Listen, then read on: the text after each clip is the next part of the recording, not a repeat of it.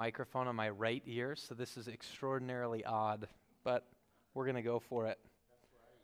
That's probably why it's set up this way.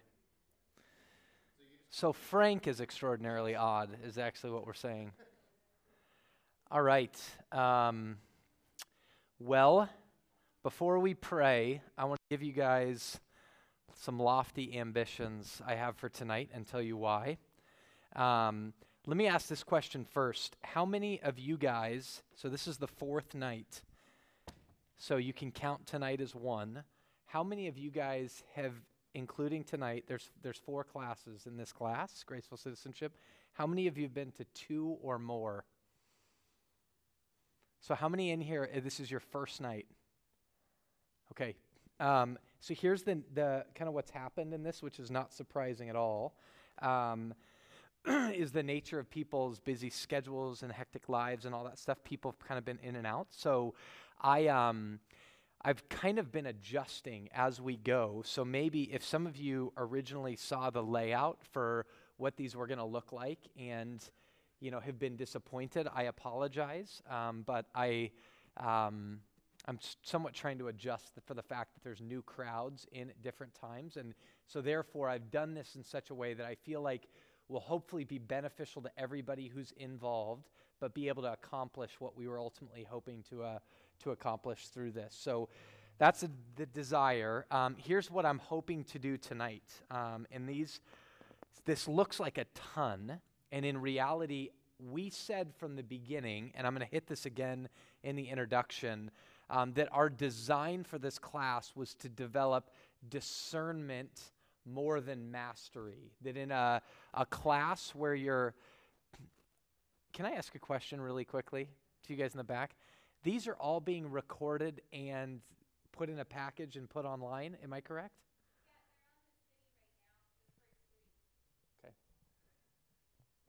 That is great, but I was going to say if they weren't, I was not going to use a microphone, but because this is driving me nuts. Um, so we talked about developing mass, uh, not mastery, but discernment, discernment over mastery, because I knew that in four weeks span of time, we're never going to develop mastery in this. So I'm hoping to give you guys structures, skeletons, tools to help you think through with a biblical worldview what it means to engage politically. So in the midst of that, there'll be some conversation, some discussion, but hopefully some ideas. So, my desire in these bullet points for tonight to talk about signs of political idolatry. So, we're on the back end of the election, and many people feel all types of different ways. And many people feel it very viscerally, really, really strong. Um, so, I was driving behind a car today, and they had the Obama logo, right? It's the O with kind of the inside that looks like a flag. You guys know the, the logo? And then it had a line through it. And you've seen that before when it says no Obama, like the N before Obama. And the line is through it. And then it says, if you're not outraged, you're not paying attention. That's what it said. So people feel very viscerally about the election and now post election, all that. So I want to talk about, from a Christian perspective, how do we think about that and how do we ensure that we aren't being idolatrous? So, signs of political idolatry. And then I want to get into some structure of what is the basis for Christian civic engagement. We've talked a lot about that, but I just want to give a quick grid again to think about this. What is the basis for us making a statement that politics matter or that Christians should be engaging civically or publicly, is a word you could use it? If there's a basis for it, then what's the method that we should use to engage? Our thinking. I'm going to give you a couple things there. The structures of public life. This is something we haven't got into a lot, but is, I would argue, instrumental in thinking Christianly um, about political engagement, is to understand there are God given structures that are not the same thing as each other. So the church is not the family, the government is not the church that is essential in God's idea of how to think through public life. Um, just government and liberty. So this is a huge issue right now is how do we think through how much the government should um, impose themselves and how much freedom they should give to individuals. So I want to think a little bit about that biblically. This could be a very lofty goal to get through all of this, but we're going to try to do it in a couple points on each one and some um, a little bit of conversation. Principles of Christian political engagement. I'm going to run through about five things that I think unquestionably Christians should care about when they're thinking about policy. So, guiding principles to think about Christian political engagement or policy. And then at the end, uh, we're going to have an interview with Frank Switzer um, as the pastor of Arcadia and talk a lot about what's next, what he's thought through going through this class, Hearts for Redemption Arcadia in particular. One last question before I pray. Um, anybody in here that does not go to Redemption Arcadia? Right on. All right. I want to read a passage of scripture in Romans 13, pray, and we are going to try to get after it and go fairly quickly to get through this. So we worked our way through this passage before, but let me read it to you as a reminder um, and somewhat as a, a way of worship of how brilliant God's design is in setting up societies. But very important, we understand this as Christians post election. So let every person be subject to the governing authorities for there is no authority except from God. Those that exist have been instituted by God. Therefore, whoever resists the authorities resists what God has appointed, and those who resist will incur judgment. For rulers are not a terror to good conduct, but to bad. Would you have no fear of the one who is in authority? Then do what is good, and you will receive his approval. For he is God's servant for your good. But if you do wrong, be afraid for he does not bear the sword in vain. For he is the servant of God, an avenger who carries out God's wrath on the wrongdoer. Therefore, one must be in subjection not only to avoid God's wrath, but also for the sake of conscience. For because of this, you also pay taxes. For the authorities are ministers of God, attending to this very thing, which is your good. Pay to all what is owed to them taxes to whom taxes are owed, revenue to whom revenue is owed, respect to whom re- respect is owed, and honor to whom honor is owed. So let's pray. God, I just uh, pray that we would be faithful Christians and that we would be able to engage in political life in a way that is reflective and glorifying to you and the image you've created us in. In Jesus' name we pray. Amen. All right, signs of political idolatry. Uh, this quote I recently came across. It's a quote by Tim Keller, who's a pastor in New York City. He's written a lot. Uh, we're big fans of his at Redemption. So I'm going to read through this quote, and then I'm going to ask you guys to respond. So give me your thoughts after we read this quote. The signs of political idolatry. One of the signs that an object is functioning as an idol. So, an idol, really quickly, let me define this. An idol is something that you have made overly important.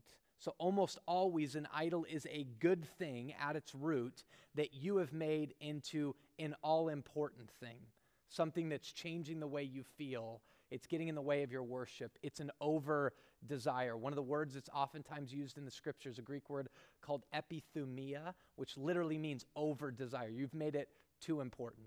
So, one of the signs that an object is functioning as an idol is that fear becomes one of the chief characteristics of life. When we center our lives on the idol, we become dependent on it. If our counterfeit God, that's a, that, that would be an idol, right? If our counterfeit God is threatened in any way, our response is complete panic. We do not say, What a shame, or how difficult, but rather, This is the end. There's no hope. This may be a reason why so many people now respond to U.S. political trends in such an extreme way. Whether either party wins an election, a certain percentage of the losing side talks openly about leaving the country. They become agitated and fearful for the future. They have put the kind of hope in their political leaders and policies that once was reserved for God and the work of the gospel. When their political leaders are out of power, they experience a death.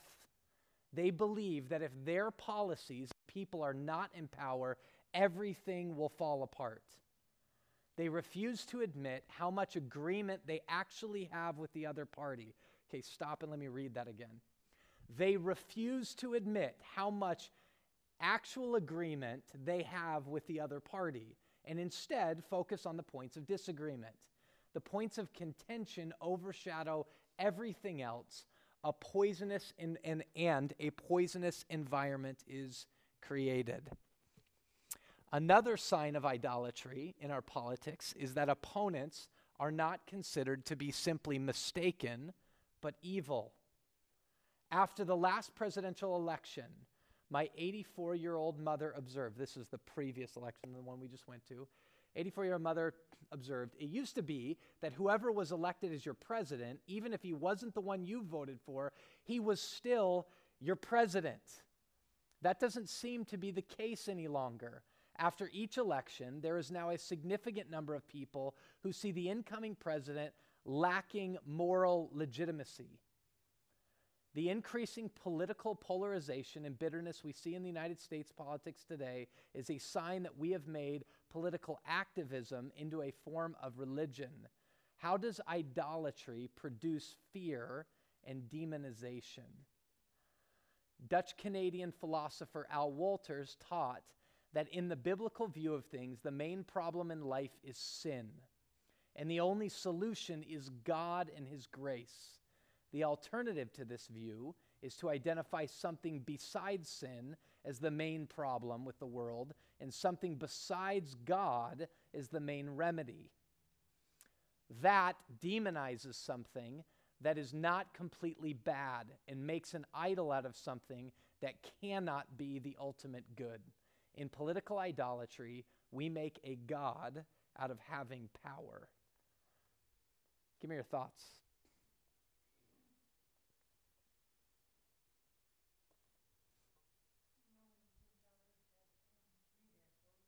When he had written that quote?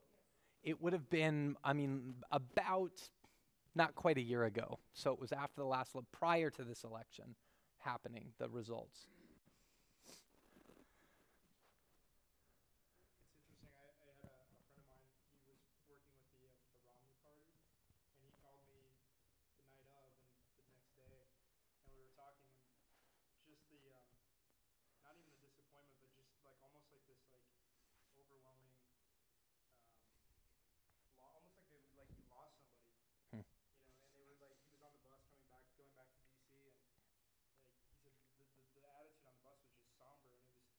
couldn't help but think of like there there was almost like a savior level, um, like uh, like an idol that was hmm. put into these guys, and I watched people like just cry and weep like that that Romney had lost, and the amount of hope and like faith that they put into this guy to save the country. Hmm. You know, it was just you could see that the idolatry just live itself out. Yep. And it occurred to me this week, excuse me, that um, we're not unlike the Jews in Jesus' day.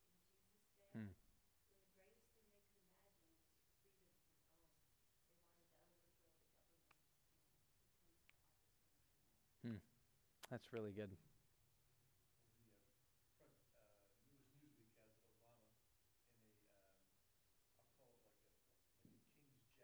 Hmm. Yeah.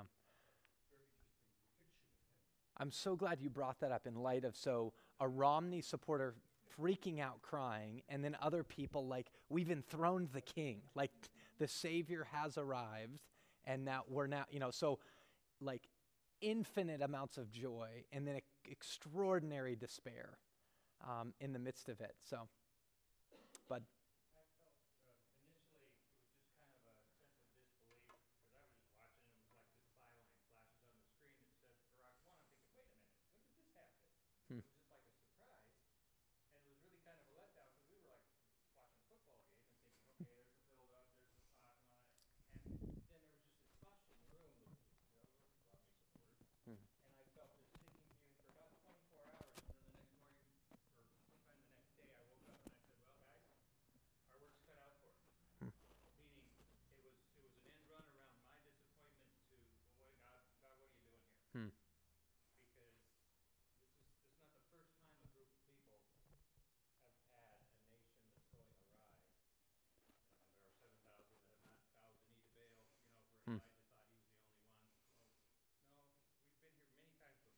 Yeah.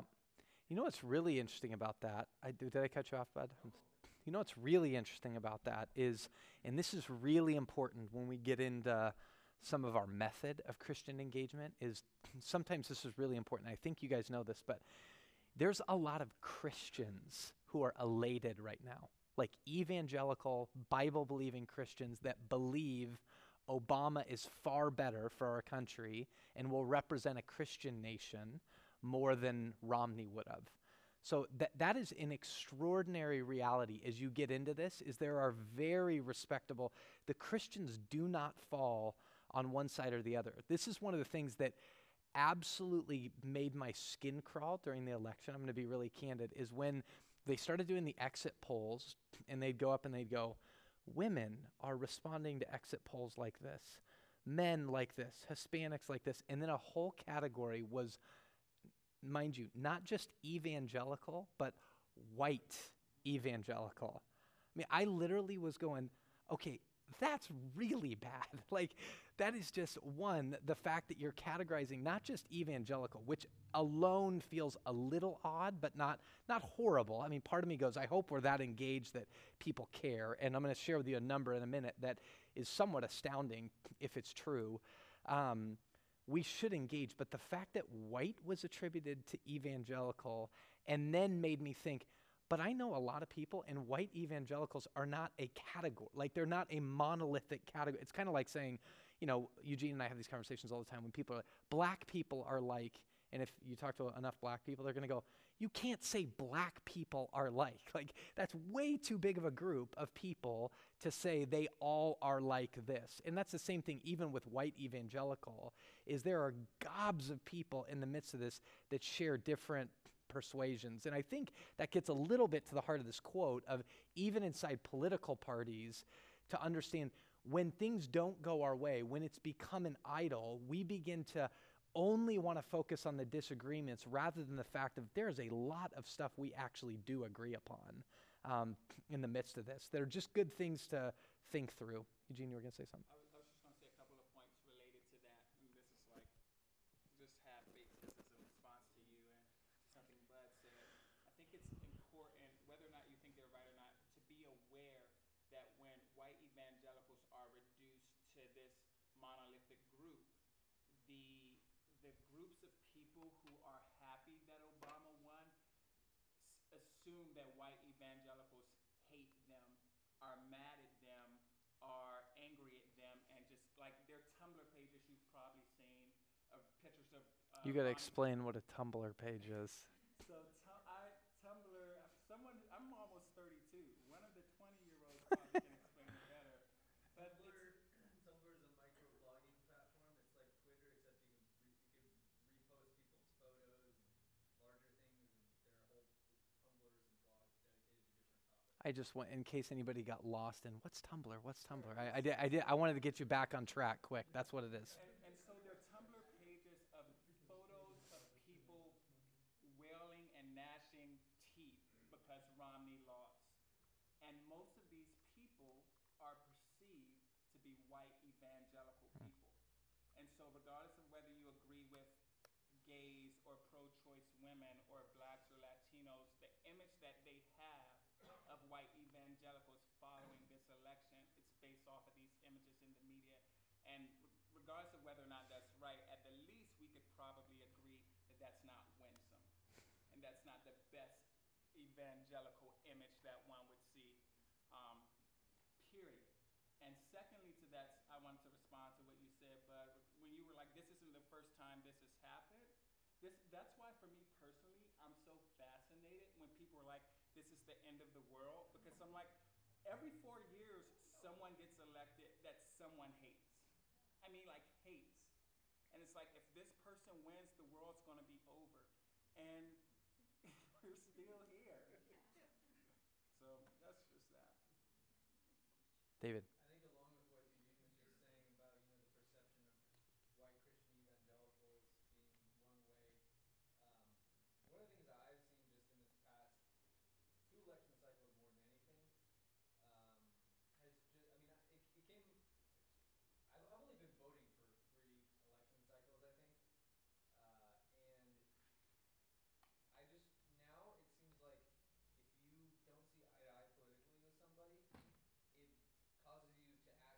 politically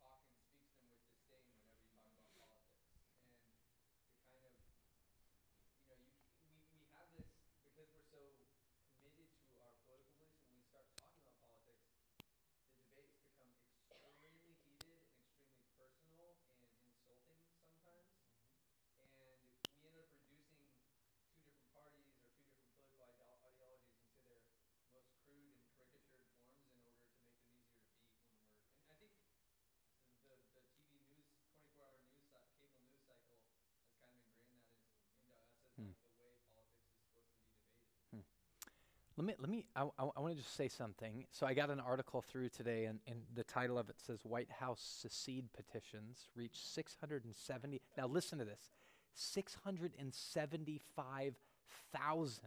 Okay, secede petitions of states going, we want to secede from the union. Petitions that are going around. That look, guys, that's huge. So some the article is saying the Obama administration now can't just go, oh, this is ridiculous. But they're going, that many signatures makes them have to look at this and go, oh my gosh. So, this is part of what we've talked about in this class, and I, I want to be pastoral here at a moment to say the hostility that is created. If Keller's mom's correct, what she's stating there is not just people accepted the presidency, but she's saying there is a division happening now inside this country that maybe never before has existed. So there have been previous elections where people were really discouraged, but something is happening right now where the polarization on, and this is true way beyond politics, on a host of issues, a lack of civility that's re- that's really out there is so strong and here's all i want to say in this is I, I don't want to get into a big philosophical conversation right now but the church the people of god have to exemplify characteristics of love, humility, and civility to say, this is what it looks like to live in a world, and we're going to get at this, with people who you disagree with. What does it look like to love in the biblical arena? You are to love everybody from obviously your immediate family, you're supposed to care for them. You're supposed to love your church community. You're supposed to love your near community, all the way into where Romans 12. Even if they're your enemies, love them right? So that's kind of the spectrum, right? The ones I, that are easy to love and all the way over to those I would claim are my enemies. And then there are very clear definitions of love. So hear me on this. That could sound a little, you may say that sounds a little pie in the sky and doesn't really deal with the disagreements. What I'm saying to you is contextually, the environment we're in right now as the people of God, let alone the fact that it's the thing the Bible says over and over and over and over and over and over again has to become primary for us. We have to be ones that think sanely, rationally, so that we can exhibit love and have conversations. That it might, at the very least, not be said of us what David Maddox just said that when these issues come up, basically a mini war gets created at a coffee shop or over the telephone or in a family, but to say, no, I'm going to be able to show honor to these people regardless of if I disagree with them if, it, if that's all we got out of this class is a push towards civility, the witness of the church would at least go up a step. You know, the witness of the church would at least go up a step. Um, if we just said, hey, we're going to work, I'm not even saying we become civil. If we just said, we're going to work at being more civil and showing honor to all people, it would go up even a step. So, yeah, Frank.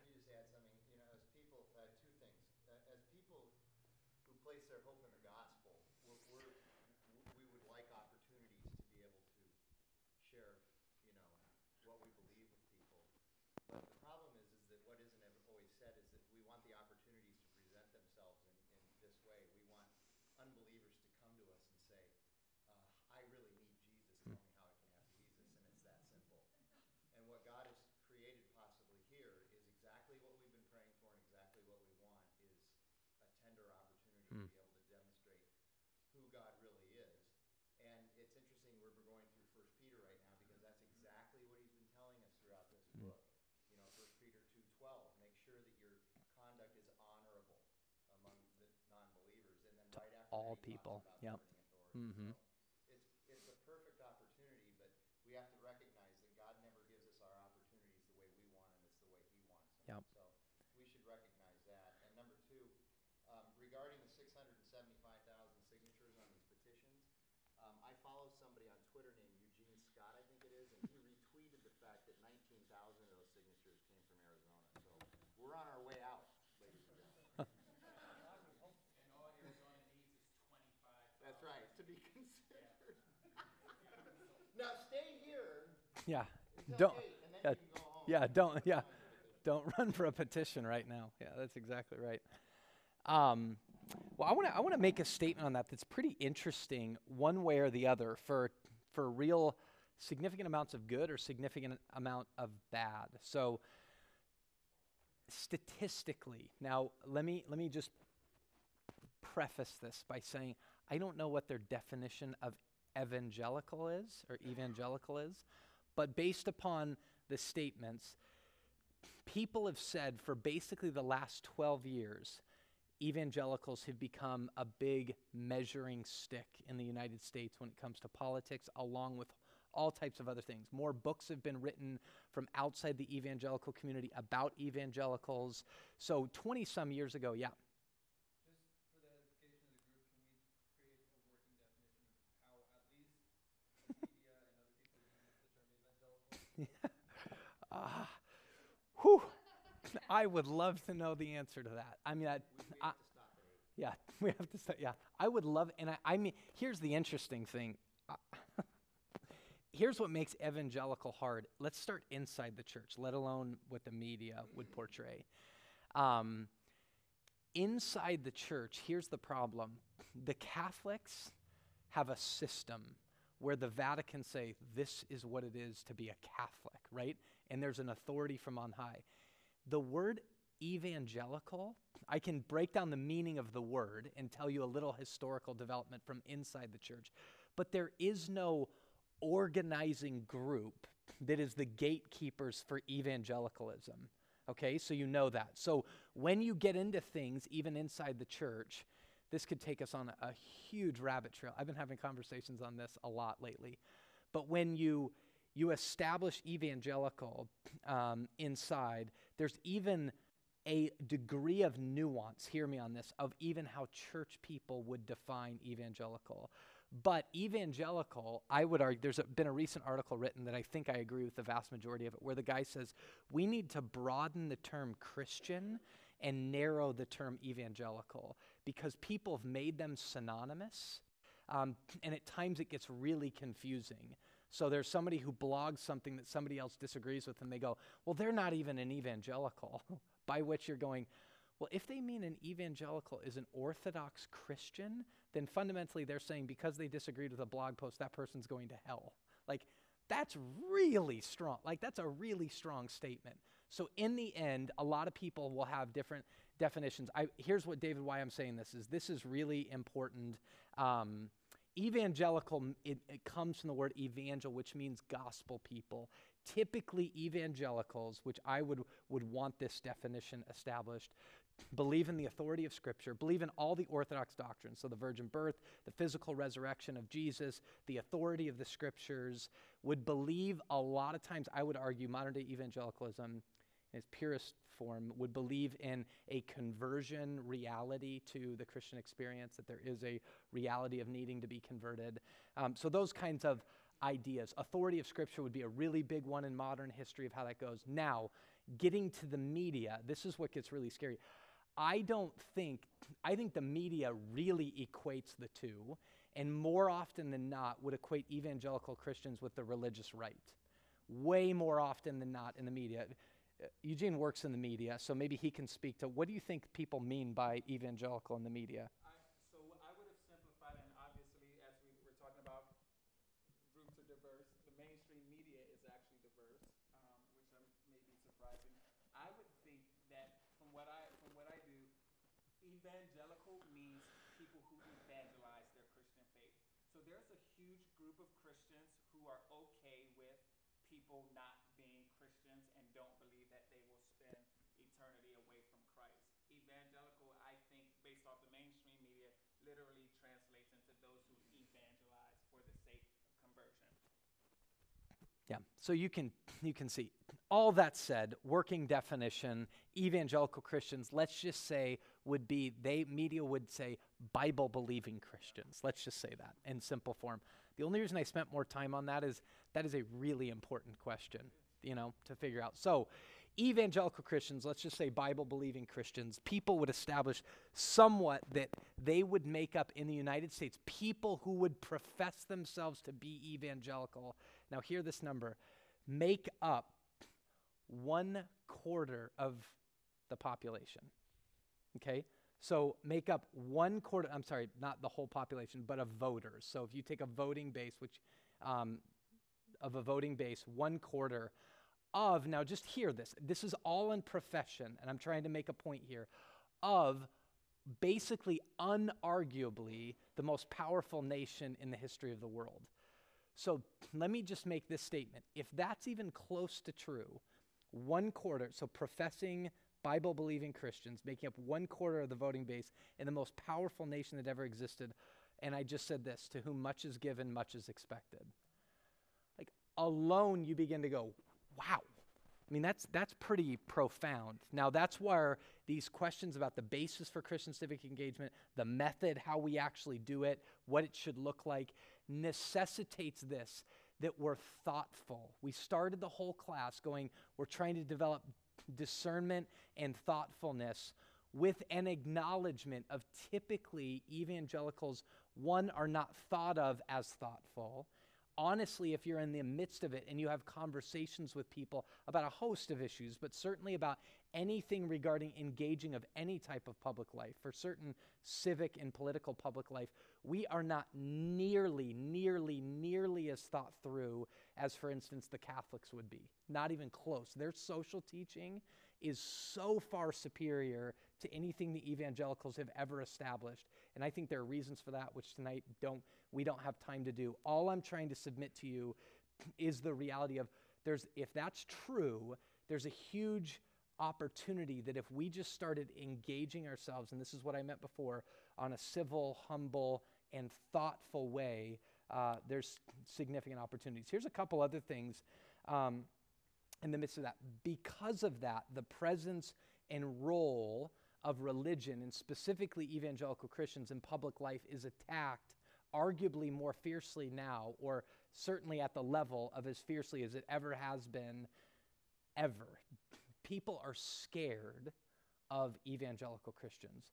For right or for wrong, that's just true. If you read the media, it's true. And the religion, the role of religion and the presence of it in public life is very much um, gone against or worked against. Since the atrocities of September 11th, right, fundamentalist religion is demonized, right? So people who are really taking their faith seriously going forward um, is demonized, and therefore the spiritual and religious dimensions of the entire globe, of what people believe globally, radically affects everybody everywhere, um, including us. So the secular media, how they typically perceive evangelical Christians, right? They're going to acknowledge us as involved in pro life, family issues. Um, but here's something that's, I think, is really, really important to realize Christians so it's acknowledged that evangelicals are involved in pro life and family issues, but not nearly as frequently is it talked about of Christians' global involvement and local involvement in things like disaster relief. So, around the world. So, if you get around the world and you look at disaster relief, whether it's tsunamis, earthquakes, Christians are extraordinarily present.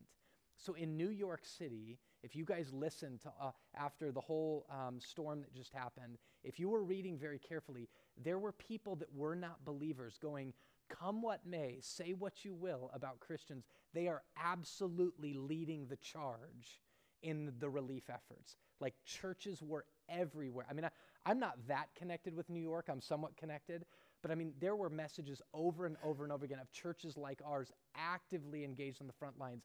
Here's what I want you to know though though it's not taken notice of nearly as much. So things like that disaster relief, refugee resettlement, fights against HIV and AIDS, human rights abuses, slavery, sex traffic, trafficking, even prison rape.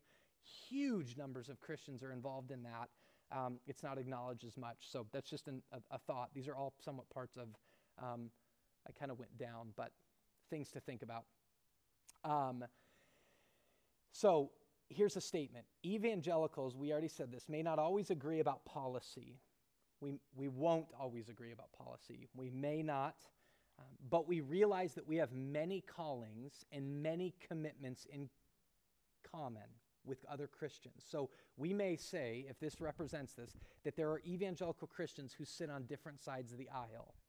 But as Christians, we know biblically we have a lot of commitments in common commitments for the protection and the well being of families and children, commitments to the poor, commitments to the sick, commitments to the disabled, the unborn, the persecuted, the oppressed, and the rest of the entire created order. That is biblically a reality no matter where you sit. So I was sitting with a friend of mine from Canada uh, this past week. He's in town, and he said, It's astounding to me how polarizing politics are in the United States, but inside the church. He goes, I've never attended a church that's predominantly one party. Never. Like he said, I, in my whole Christian existence, I've never done that. And he said, me personally in Canada, I voted across the political party spectrum my whole entire voting, voting life. There's moments I've voted for the Green Party. There's moments I've voted for this. So people in the world look, Christians in the world, look at the reality here and are blown away. Like it does not calculate to them as making sense. And at some point, we may, it just may go. I'm not saying you shouldn't have convictions, you shouldn't have deep convictions. You have to come to conclusions, but recognize the reality is people sit on other sides, but we have commitments in common that we have to go after specifically. So, despite our common commitments and this moment of opportunity, so we've talked about common commitments, a moment of opportunity. Here's what's crazy many evangelicals, and it's a growing group of American evangelicals, continue to be ambivalent about civic engagement. Ambivalent. And that number's growing of people who are just ambivalent, who don't care, who don't want to vote as much um, in the midst of this. That isn't, just so you know, that isn't consistent historically with our tradition.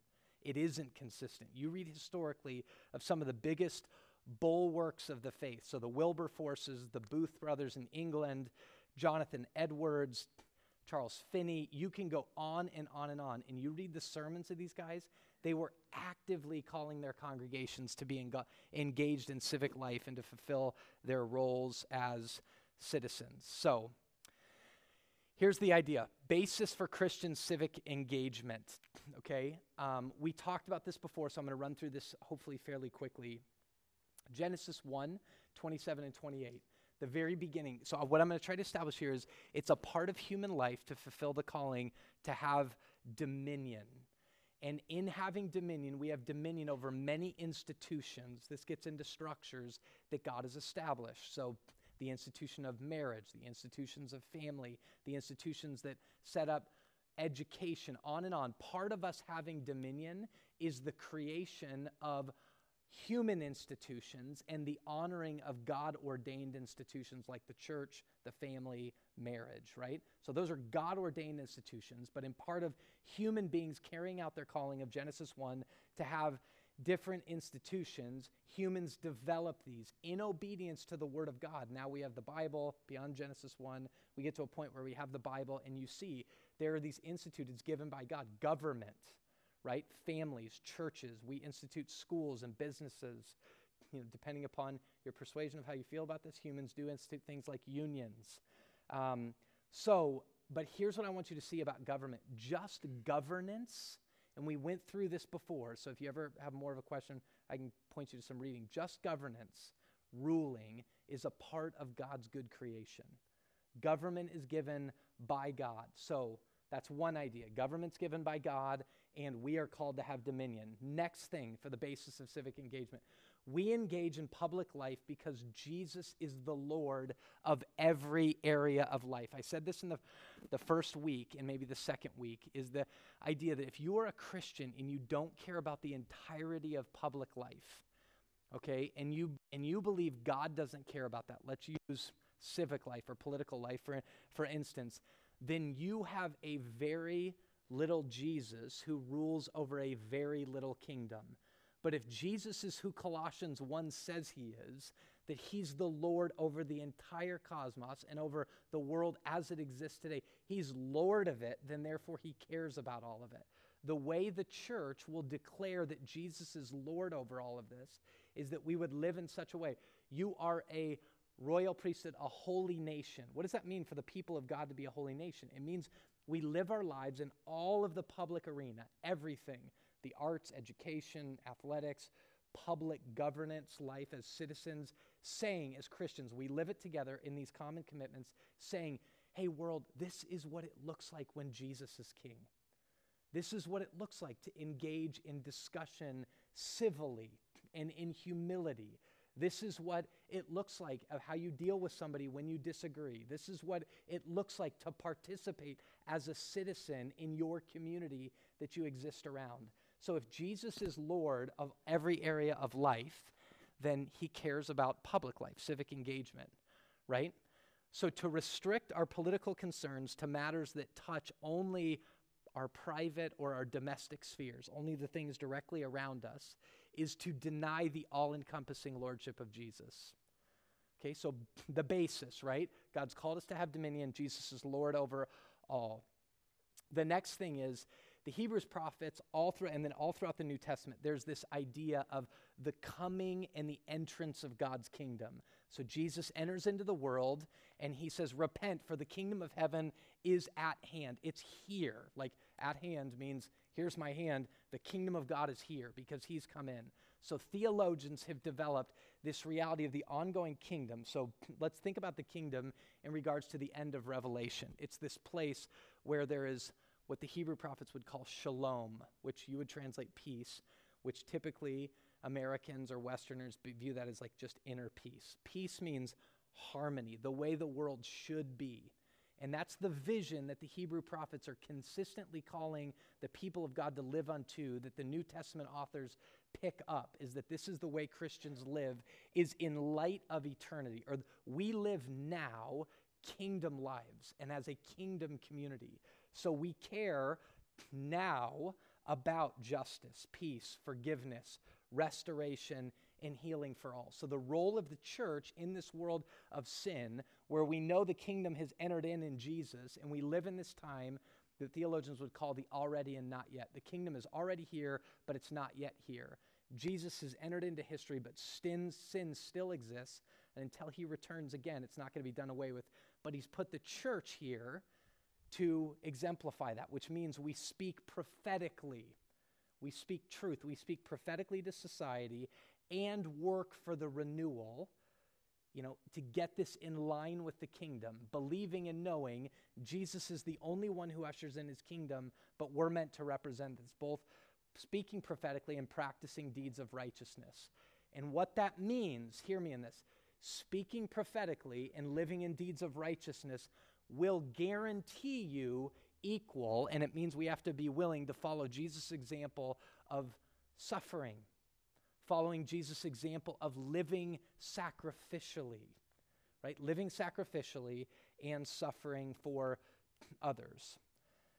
We're still in basis. As Christian citizens, we believe it's our calling now, if governance is given by God, it's our calling to help government live up to its divine mandate to render justice. So Romans 13 is very very clear. 1 Peter chapter 2 is very clear that government is given to establish public justice. Right? Now uh, let me understand, let me just state to you I understand there's complexity in this. But the role of the church is to help help government, support government to fulfill its role of establishing public justice. Here's the last one, which I really think um, G- Jesus is a genius when he does this, because if we really just, he simplifies everything and says, Love your neighbors as yourselves. And if we literally just lived out of that logic of how we treat other people, whether it's in a discussion, whether it's in thinking about how should we deal with this big public policy issue, and we just went, our first gauge is not to think what this does to me in my company, but how do we love the other? Love our neighbors as ourselves. Just remember that. I mean, the baseline reality of a Christian is Jesus calling us to love our neighbors as ourselves. So, our goal in civic engagement, political engagement, is to bless our neighbors by making good laws. Okay, I just, I, I, I want to say this, and I know we're kind of in a rapid um, night tonight, but Jesus calls us to love our neighbors. Our active civic engagement is to bless our neighbors by making good laws. That means you have to be involved in the process to ensure, maybe at times speaking prophetically, and at other times engaged on whatever level you can. I'm not saying you have to be a politician, but the beauty of living in a democracy is that we can speak into the reality of just laws and just practice, that those laws, if you've been engaged at all in public life, which all of you have, affect how people are loved, how people are cared for, what happens in the midst of this. Now, there's disagreement on how to carry that out, um, but we need to do that. When Christians do justice, this gets at what Eugene was saying, it speaks loudly about God. When they don't, it speaks loudly about God. like it just does um, specifically. So, the Christian vision, our vision, the way we view this, will contribute to the way we act, and, and the way we act will contribute to either the common good or the opposite, right? Or it could help alleviate the ills of society. So, basis of Christian engagement, method of engagement. Okay, here's what I want you to know when you think about this method. There are two things you have to think about. Well, let's say three. So, normative, which I'm going to make this statement fast, but hopefully you're hearing this all the time. The Bible proclaims itself as public truth. Okay? The Bible does not communicate itself saying, This is truth for Christians. God's saying, This is the true story of the whole world. Right? And if you go against it over and over in the Proverbs, you go against the word of God, there will be consequences because God's the creator. He's ordered a society to function in a certain way. If you live contrary to that, mark my words, biblically speaking, you know, you will reap what you sow, okay? So when the method of political engagement for Christians has to be guided by normative truth. Now hear me on this. There are ways in which you can go to the Bible and pick out your favorite part to support your pet policy issue, and it in turn not be normative truth. Okay, just picking a verse and going, look, here's the verse, it says it right here. All I'd say is, well, what's the context of that verse? And what's the context of that book? And what's the overarching story telling us? So, normative truth is that Christians are living out of a story that the Bible tells from Genesis all the way to Revelation that God is declaring this is the true story of the world. Live in line with this, okay? So that's a method. Remember, I'm telling you discernment, a structure. So there's a normative reality. This is the norm. This is the truth. This is the public reality. Now, here's where this gets dicey is factual analysis. So we're working out of a worldview. This is where the all the controversy comes in, right? Different people interpret things differently. Therefore, there are different facts, which this is what's amazing to me about the Bible. The Bible presents a story, but it doesn't say, here's how you should deal with the immigration crisis in the United States in 21st century. like that'd be really easy, right? Like I go right there, you know, it's right in Habakkuk chapter 1 verse 3, right? It tells me it doesn't.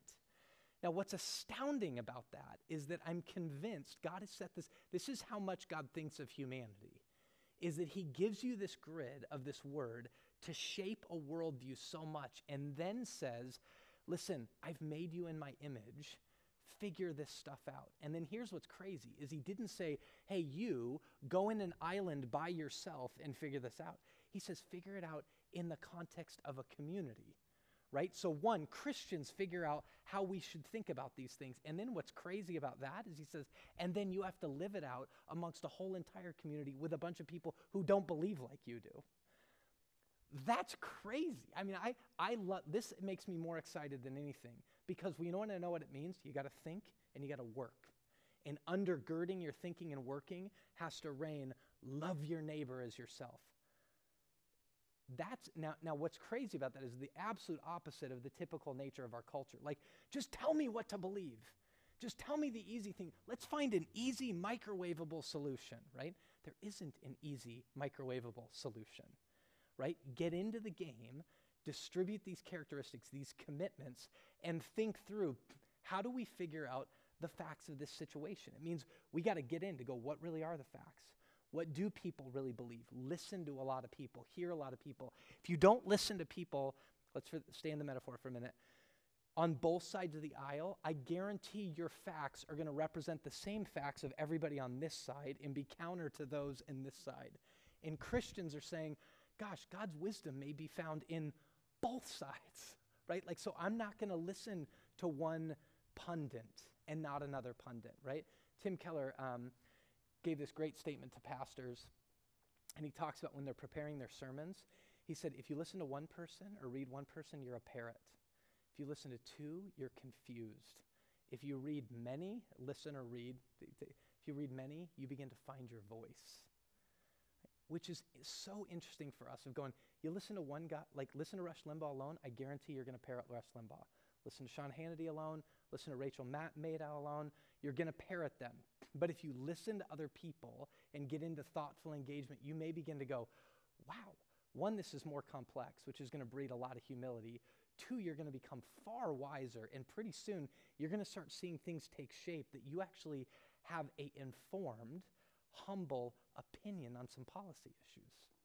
You know, now even better than that, you do it in the context of a community of people who are thinking with a biblical worldview in which you can begin to go, how should Redemption Arcadia think about the issue of immigration?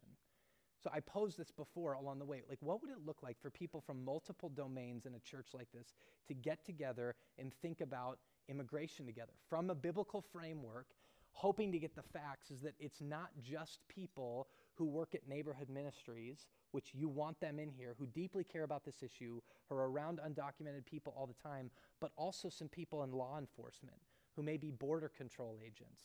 You bring them to it. Then you bring people in the hospitals who are having to deal with the reality of people, you know, coming in and having to care for them. You deal with people in education. Then you deal with businesses, guys who own businesses that employ these people and can't find workers anywhere else. What if you got a table of those people together as Christians going, we have to work under this normative framework?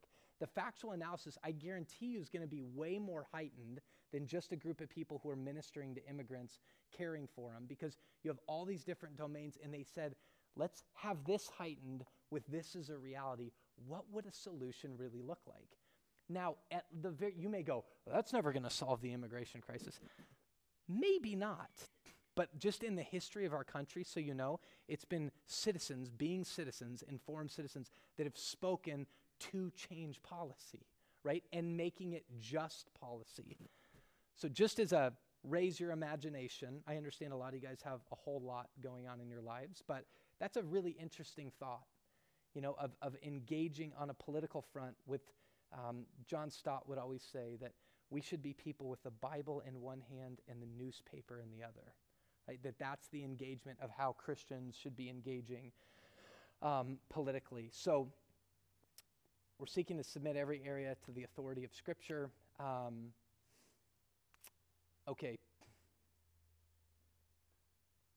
We are never going to get through all of this. But it was a worthy cause to try. Um, so, method. Here's the last thing I'd add in method is, um, and we've said this a lot, but I just want to say it humility and civility.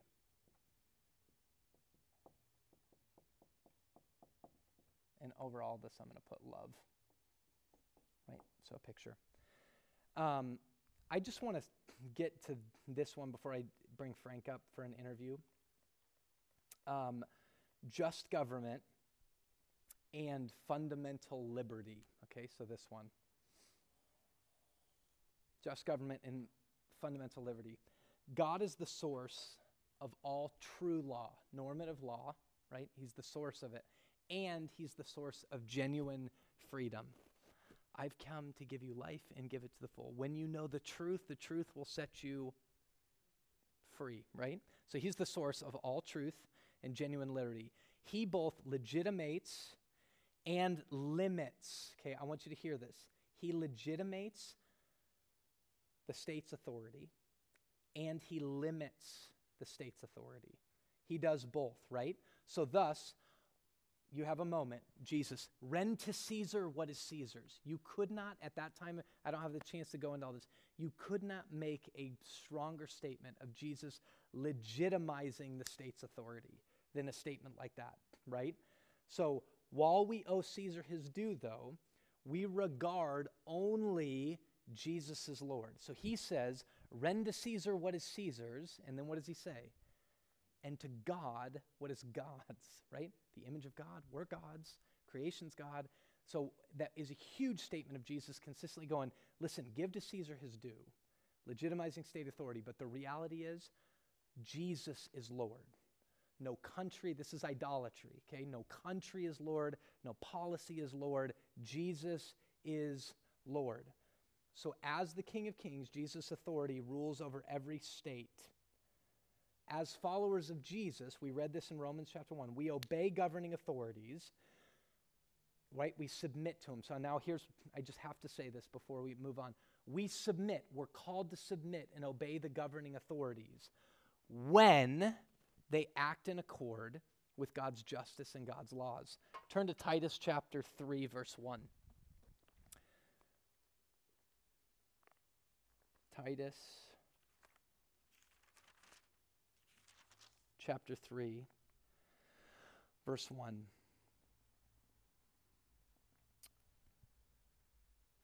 Remind them to be submissive to rulers and authorities, to be obedient, to be ready for every good work, to speak evil of no one, to avoid quarreling, to be gentle, to show perfect courtesy towards all people. So there's this obedience, calling them to be submissive to the rulers and authorities, to obedience, to be ready for every good work. So that means if we are called to do something in submitting to the governing authorities that is counteracting good work, good works in accordance, that doesn't fulfill God's justice and his laws, then things get interesting, right? So we also, therefore, must resist government when it exercises its power in an unjust manner. Acts chapter 5, right? What do you guys, anybody know what Acts chapter 5 is? Anybody know it? She Can shout it out. It, it is not Ananias and Sapphira. The apostles are arrested, right? So the apostles are arrested, and then here's, so the captain of the officers in verse 26. Um, then the captain with the officers went and brought them, but not by force, for they were afraid of being stoned by the people. So they've arrested them, they bring them in, and when they were brought before them and set them before the council, and the high priest questioned them, saying, We strictly charged you not to teach in this name. Yet here you have filled Jerusalem with your teaching, and you intend to bring this man's blood upon us. But when Peter and the apostles answered, we must obey God rather than men. The God of our fathers raised Jesus, whom you killed by hanging him on a tree. God exalted him as his right hand as leader and savior to give repentance to Israel and the forgiveness of sins. And we are witness to these things. And so is the Holy Spirit, whom God has given to those who obey him. Right? And then you have the apostles have this moment of you determine if it's right to obey you or for us to obey God, but we're going to obey God.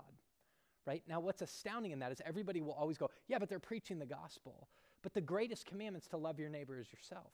So if at any point we're put in a place where we can't obey God because what the government's doing or the government's not fulfilling that, we have a duty. So that's that's where we have a freedom now to speak up and I think of even if we didn't an opportunity to really go after it. So this is where things get really unique um, I'm going to run through principles of Christian political engagement in a minute, but let me use an example. If you guys have not read the recent biography on Dietrich Bonhoeffer and you're interested in this idea, read it. Okay? Read it. Now, there's a lot of differing opinions on this. I mean, there are some strong Christian theologians that would say the United States should have never rebelled against the British, so therefore should have never established itself as a country. Really interesting conversations. The Bonhoeffer story, if you read a biography, puts a Christian in a real life moment of how should a Christian respond to a government like the Nazis, right? And there were tons of Christians silent going, submit to the government, submit to the government, while hundreds of thousands of people are gruesomely being put to death.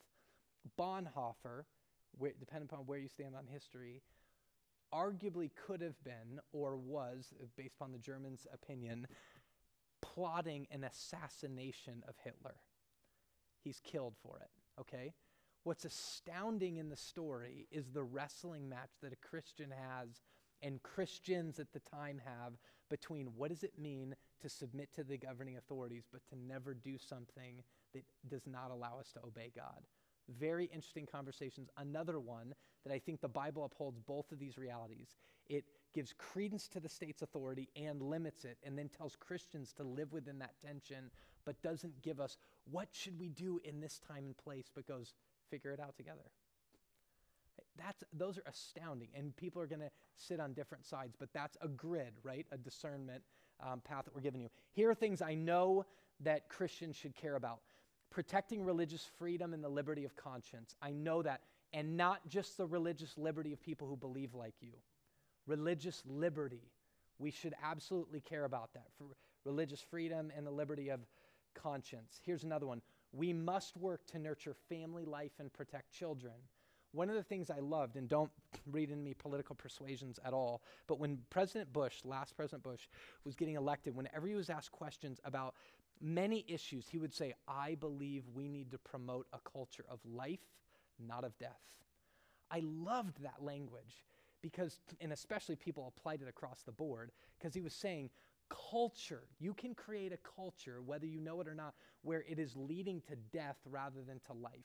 We need to create a culture of life and work to nurture the family and protect children. It's very clear Jesus loves children, right? Like you, if you've ever been in Sunday school, you know that that's true, and he deeply cares about families. We have to work to protect the sanctity of human life, safeguard its nature. I hit that. Um, we have to seek justice and compassion for the poor and vulnerable all over the Bible. So that's something that is a, a guideline um, in the midst of this. We have to work to protect human rights. This is the idea of a culture of life at all levels, right? Human rights violations that are grossly disgusting promote a culture of death, not a culture of life. So we work to protect human rights. We seek peace and work to restrain violence. Okay, that's something we are now, hear that. The active pursuit of peace in turn means the restraint of violence. That is Romans 13. The government's given as a huge mechanism to do that. Promote peace, restrain violence. We labor to protect God's creation. So those are just some some principles um, in the midst of it. I'm going to bring Frank up, um, and I want to just ask him thoughts on the class thus far and the topic. So would you guys welcome your pastor? I didn't bring my seat, so um, yeah, you do. You do. You've been sitting the whole time, and I'm going to let you sit more.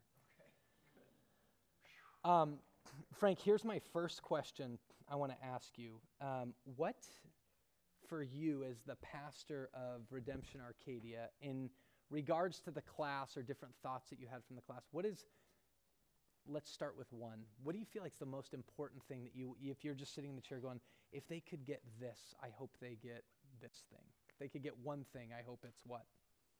Um, tho- that's not the question we rehearsed. That's exactly right. We did no rehearsing, so. Um, well, I, I guess, uh, I, I know that this is, might be seen as, as sort of an easy way out, but, um, we're in the context of First Peter. And I think First Peter speaks to this so much. L- let me start by saying this. Those of you that were here Sunday morning heard me, um, say something about Ben Craig's tweet, uh, Tuesday night of the election. And let me repeat it for those of you that weren't here. Uh, after the uh, election was called for Obama, uh, and there was great despair and gnashing of teeth and all of that weeping, and there was great celebration going on too. You were tweeting about the celebrations that were going on as well that you were witnessing. I was working. He was working, but he was tweeting while he was working. It was fascinating to follow him uh, that night. Um, but uh, uh, he, here's what he said. It, it was it was terrific. I thought it was terrific. He, he said, uh, Ben Craig said on his tweet, um, "Well, if your if your hope is in Barack Obama, tomorrow begins four years of heaven. If your hope was in Mitt Romney, tomorrow begins four years of hell. And if your hope is in Jesus Christ, tomorrow is Wednesday." That's a great. So I started thinking about that in relationship to uh, First Peter. This is going to be a longer que- uh, No, answer than do it. were expecting. but I'm gonna sit- I'm gonna sit down again. In relation to First Peter, because um, and I started thinking about the structure of Peter's letter, especially. Uh, Peter starts off his letter by saying, um, "Praise be to the God and Father of our, our, our Lord who, according to his great mercy, caused us to be born again into a living what? Hope. So Ben Craig was talking about hope. Uh, not only a living hope, but also this inheritance that is guarded in heaven for us, protected in heaven for us, that can never uh, fade, spoil, or perish. Okay? And so um, Paul writes in a very linear fashion. So starting Easter Sunday 2013, we're going to start going through Romans. And we're going to be done, I think, in the year 2021. But we're going to go through Romans. And, and you know, it's kind of, when Paul writes, you know, it's like he, he gets through something and then he's kind of done with it and he puts it to bed and he moves on. If you notice in 1 Peter, he continues to circle back to themes. He just keeps circling back, circling back, circling back, circling back. and there's four or five themes that he keeps circling back to.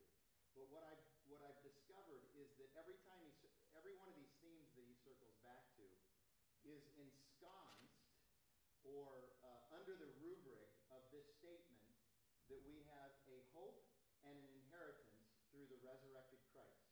We have a living hope and an inheritance through the resurrected Christ. So, we're called to live holy. The reason we can live holy is because we have a hope and an inheritance in the resurrected Christ. We're called to conduct ourselves a certain way. Uh, we're called to conduct ourselves in a certain way within the church with affectionate and, and uh, unconditional love. We're also